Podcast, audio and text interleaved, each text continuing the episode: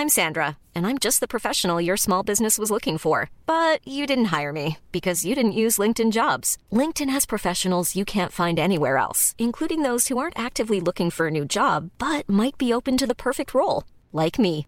In a given month, over 70% of LinkedIn users don't visit other leading job sites. So if you're not looking on LinkedIn, you'll miss out on great candidates like Sandra. Start hiring professionals like a professional. Post your free job on linkedin.com/people today.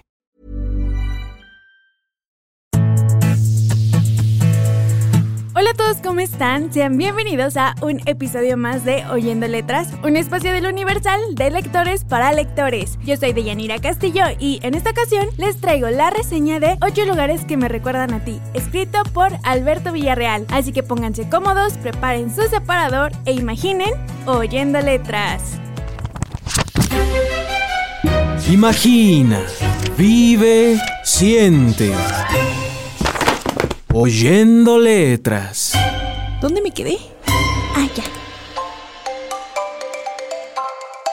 Hablemos un poco del autor. Antes de comenzar con su carrera de escritor, Alberto Villarreal tiene un canal en YouTube donde habla de libros, los reseña, que es Abriendo Libros. Él empezó con este canal, se empezó a hacer más cercano a la comunidad lectora y también poco a poco fue escalando hasta decidir escribir su primer libro, que es este, 8 lugares que me recuerdan a ti. Pero, ¿de qué trata? Sinopsis.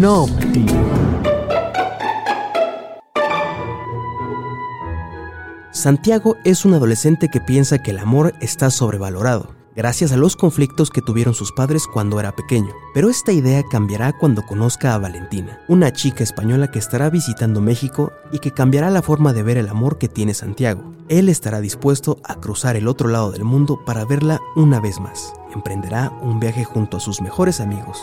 Pero, ¿su amor es sincero o solo es un sentimiento fugaz? Sinopsis.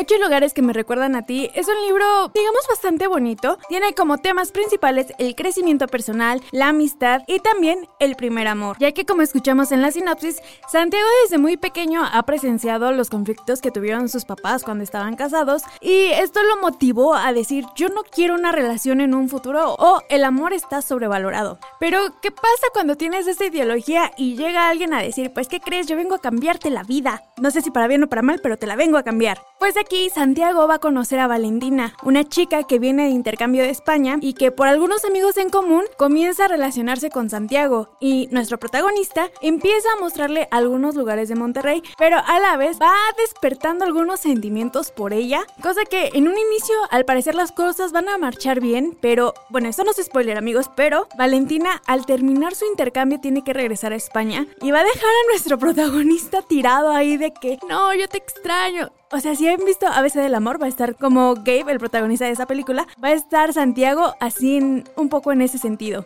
Esa es como la trama inicial del libro, pero también creo que es bueno que conozcamos a los personajes que van a estar involucrados en este libro, porque de la mano con cada uno de ellos vamos a ir descubriendo la historia. Como protagonista tenemos a Santiago, ya hablamos un poco de él, él es un chico que por algunos traumas de su vida decide no creer en el amor, pero sí es muy apegado a sus amigos, él les tiene una gran confianza y también nos muestran que es muy adicto a los libros. De hecho aquí quiero hacer un paréntesis, el escritor Alberto Villarreal en alguno de sus videos dice que Santiago está basado en cierta parte en su vida y también la historia en, en una experiencia de vida eh, amorosa que lamentablemente él mismo dice que no terminó bien, pero que sí, que Santiago está basado en este booktuber. Como les decía, él es muy apegado a sus amigos, disfruta estar con ellos, ir a librerías. De una forma le gusta ser alguien sencillo, pero que a la vez disfruta de estar con las personas que quiere. Como segundo personaje tenemos a Edgar, él es el mejor amigo de Santiago y va a tener un problema a lo largo del libro, pero aún así él trata de ocultarlo para seguir dándole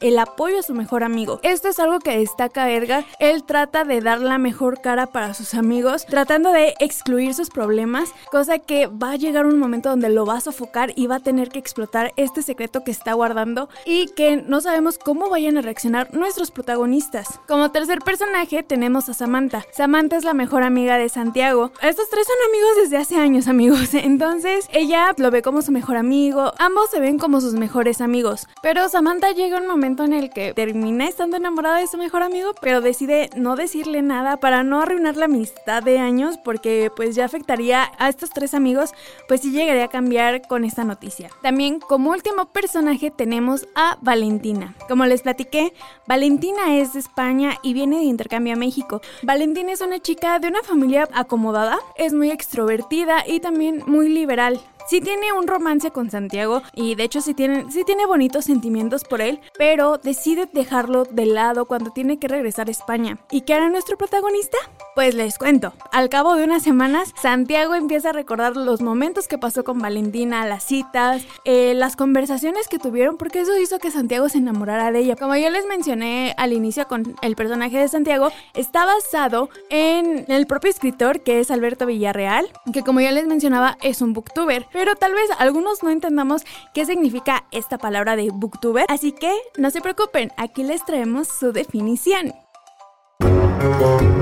Glosario. Glosario. Booktube hace alusión a la comunidad de creadores de contenido de YouTube que realizan y suben videos relacionados con libros. Los videos generalmente siguen unos formatos concretos, a menudo basados en la cultura y el léxico bookish. Glosario. Glosario. Algo que me gustó mucho que se tocara en esta historia es que nos muestran la diversidad cultural que tiene México y también nos muestra la cultura de España. ¿A qué me refiero con esto? Bueno, como ya les mencioné, Santiago y Valentina hacen un recorrido por lugares, entre comillas, mágicos, no precisamente porque tengan un contexto cultural importante, algunos sí, otros son porque para Santiago son lugares eh, especiales para él y siente que todo el mundo debería de conocerlos. Por ello lleva a Valentina a diferentes lugares y lo que hace el autor es que los describe de una forma tan detallada pero que no sea tan pesada a la vez. También, como les mencionaba, nos muestra el contexto social de México, eh, como tal no, no nos muestra, no profundiza tanto en qué año están ni nada por el estilo, pero sí vemos la forma coloquial en la que se hablan estos amigos. Pero cuando por fin se animan a ir de viaje a España para para que Santiago pueda recuperar a Valentina. Vemos también en parte la diferencia de horario que tiene entre México y España. Y bueno, por otro lado también conocemos la cultura de España. Vemos que, por ejemplo, Valentina no estaba tan acostumbrada al, al tipo de romance que, va, que vive con Santiago, entonces vemos que ella es un poco más eh, liberal, más como de, pues es que yo quiero algo casual, más tranquilo. Bueno, eso es algo que nos muestra el autor que tienen como que algunas personas en esta cultura que es algo diferente a la nuestra. Pero oigan, dejando un poquito de lado esta historia, Alberto Villarreal se ha convertido en uno de los autores más jóvenes dentro de la literatura juvenil contemporánea. Pero, ¿quiénes son los escritores más importantes hasta el momento para México? ¿Sabías que? ¿Sabías que? ¿Sabías que los autores más reconocidos de origen mexicano son Juan Rulfo? Fue un escritor, guionista y fotógrafo mexicano. Es considerado uno de los escritores hispanoamericanos más importantes del siglo XX. Su primera novela, Pedro Páramo, es la obra más traducida de México, hasta en 35 idiomas. Publicada por primera vez en 1955 por el Fondo de Cultura Económico, se encuadra dentro del género de la novela revolucionaria y, debido a su uso del realismo mágico, es catalogada como una de las obras precursoras del boom latinoamericano. Octavio Paz. Fue un poeta, ensayista, escritor y diplomático. Es uno de los autores mexicanos más prestigiosos de la segunda mitad del siglo XX sus obras han sido traducidas a más de 32 idiomas. Obtuvo el Premio Nobel de Literatura en 1990. Laura Esquivel. Cuando todo el mundo pensaba que el realismo mágico había llegado a su fin, los 80 terminaron con la publicación de una de las grandes obras de las letras mexicanas, escrita por Laura Esquivel. En sus páginas se destaca la cocina mexicana como un mecanismo para reflejar las emociones y sentimientos de los protagonistas. Esta primera novela de Laura Esquivel se convirtió en un verdadero bestseller en los años 80 y 90. Fue traducida a más de 30 idiomas e incluso se adaptó al cine. ¿Ya sabes cuál es? Se trata de Como agua para chocolate. ¿Sabías que? ¿Sabías que? Ya volviendo a hablar un poco más del libro, quiero que hablemos nuevamente de las relaciones que se van a estar dando entre los personajes. Santiago se va a encontrar en una especie de triángulo amoroso, porque al hacer este viaje se va a dar cuenta de muchas cosas. Si realmente quiere esto para tener una relación con Valentina, si de verdad vale ese sacrificio o no. Y aparte, Santiago va a estar despertando cierto interés por su amiga Samantha, gracias a que cuando llegan a España se van a ir a un evento, se van a ir a distraer, a pasar bien esa noche, porque sí, si bien Santiago fue a buscar Valentina, también quiere hacer que sus amigos disfruten de este viaje.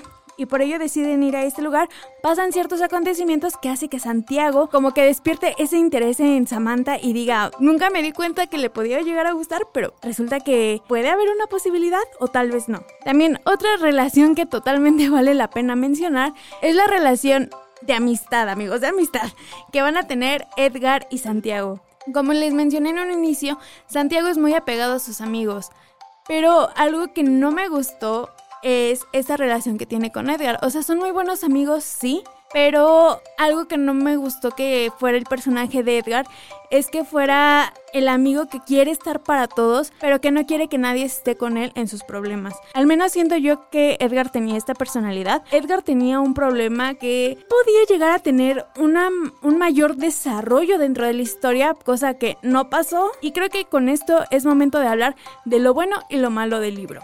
Como puntos buenos del libro puedo destacar que si estás empezando a querer leer libros, ya sean de romance o algo ligero, o incluso salir de un bloqueo lector, este libro es bueno ya que te puedes enganchar, las hojas y los capítulos te los puedes ir pasando demasiado rápido. Además de que como les mencioné, no tiene un lenguaje tan técnico, al contrario, es demasiado sencillo lo que hace que sea más fácil de leer. También como otro punto positivo, ya les dije que son los lugares que toca de México, específicamente en la zona de Monterrey. También aquí bueno, no es crítica negativa al autor, pero como les mencioné al inicio, este es su primer libro. Y sí se nota bastante que era su primera vez escribiendo. Obviamente Alberto Villarreal ya evolucionó como escritor, incluso he visto que tiene varios poemarios. Y sé que ha evolucionado, pero no he leído sus demás obras, nada más he leído esta que es la primera y no sé, no es, no es un libro que yo podría catalogar como mis favoritos porque a pesar de que es rápido y muy entretenido, siento que está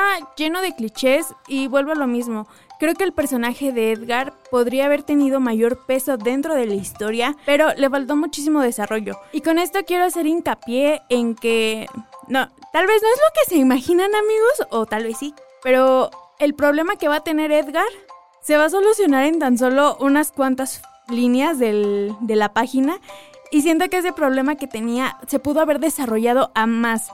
O sea que sí pudo haber profundizado el autor en este tema, pero el autor no lo hizo. entiendo tal vez el por qué, pero esto sí es algo que me hubiera gustado más que hubieran resaltado de Edgar en esta historia. Y bueno, otro punto aparte, el libro es muy cliché. Ya lo había mencionado antes, pero eh, es que es algo que también te puede gustar o te puede aburrir. Y en este caso me aburrió bastante a mí, amigos. Sí lo terminé rápido y todo, pero se volvió muy predecible. Hubo un punto en donde decía, va a pasar esto. Y ya cuando lo terminé de leer, de, hmm, sí pasó. Siento que de una u otra forma, este tipo de libros que se vuelven tan predecibles matan la ilusión de esperar con ansias el final del libro. Pero bueno. Ya hablamos bastante del libro, ¿qué les parece si Ahora pasamos a nuestra sección favorita. ¿A qué canción te suena? ¿A qué canción te suena?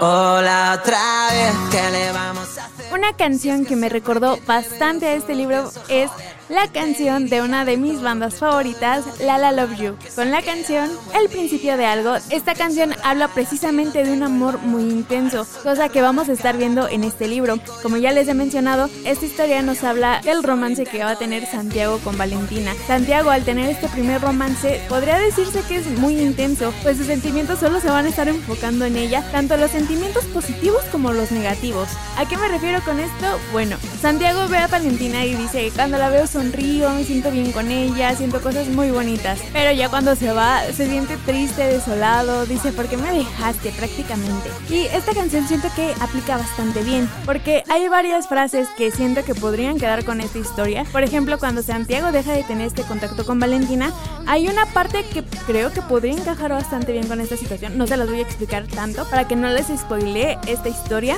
pero la frase que dice la canción dice que solo intento explicar si no lo has entendido que me muero por ti desde que te he conocido. Y bueno, Santiago describe a Valentina de una forma tan bonita, la tiene en un pedestal prácticamente y por eso creo que queda bien con esta canción porque habla de un primer amor que es tan intenso y Santiago tiene este romance con, con Valentina y tal vez podría también quedar con otro romance, no lo sé, pero bueno, esta es mi recomendación.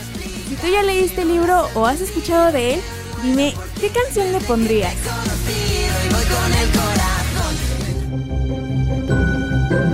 ¿A qué canción te suena? ¿A qué canción te suena? Ya si me preguntan si les recomiendo el libro o no, la respuesta está dividida amigos. Si ya tienen tiempo leyendo mucho este género de romance, por ejemplo si vienen leyendo Alice Kellen o personajes con temáticas bastante fuertes pero de romance, puede que este libro no sea el indicado para ustedes porque vuelvo a lo mismo, es muy cliché y lo hace bastante predecible. En cambio, si están empezando a leer o quieren experimentar algunos títulos del romance, este libro puede ser el indicado para empezar a adentrarse en el género romántico. Igual, si les gusta lo cliché, creo que este libro podría funcionarles bastante bien. El autor ha publicado otros títulos aparte de ocho lugares que me recuerdan a ti. Después de su primer título, decidió también enfocarse o experimentar, mejor dicho, en el ámbito de la poesía.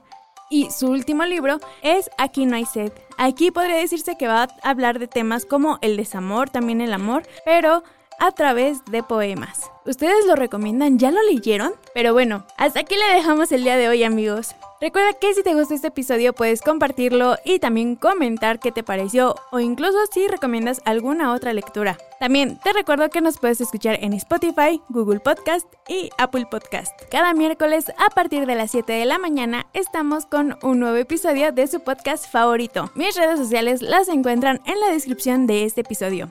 Por ahora, coloca tu separador y la próxima semana no te olvides de seguir oyendo letras. ¡Nos vemos! Imagina, vive, siente. Oyendo letras. ¿Dónde me quedé? Ah, ya.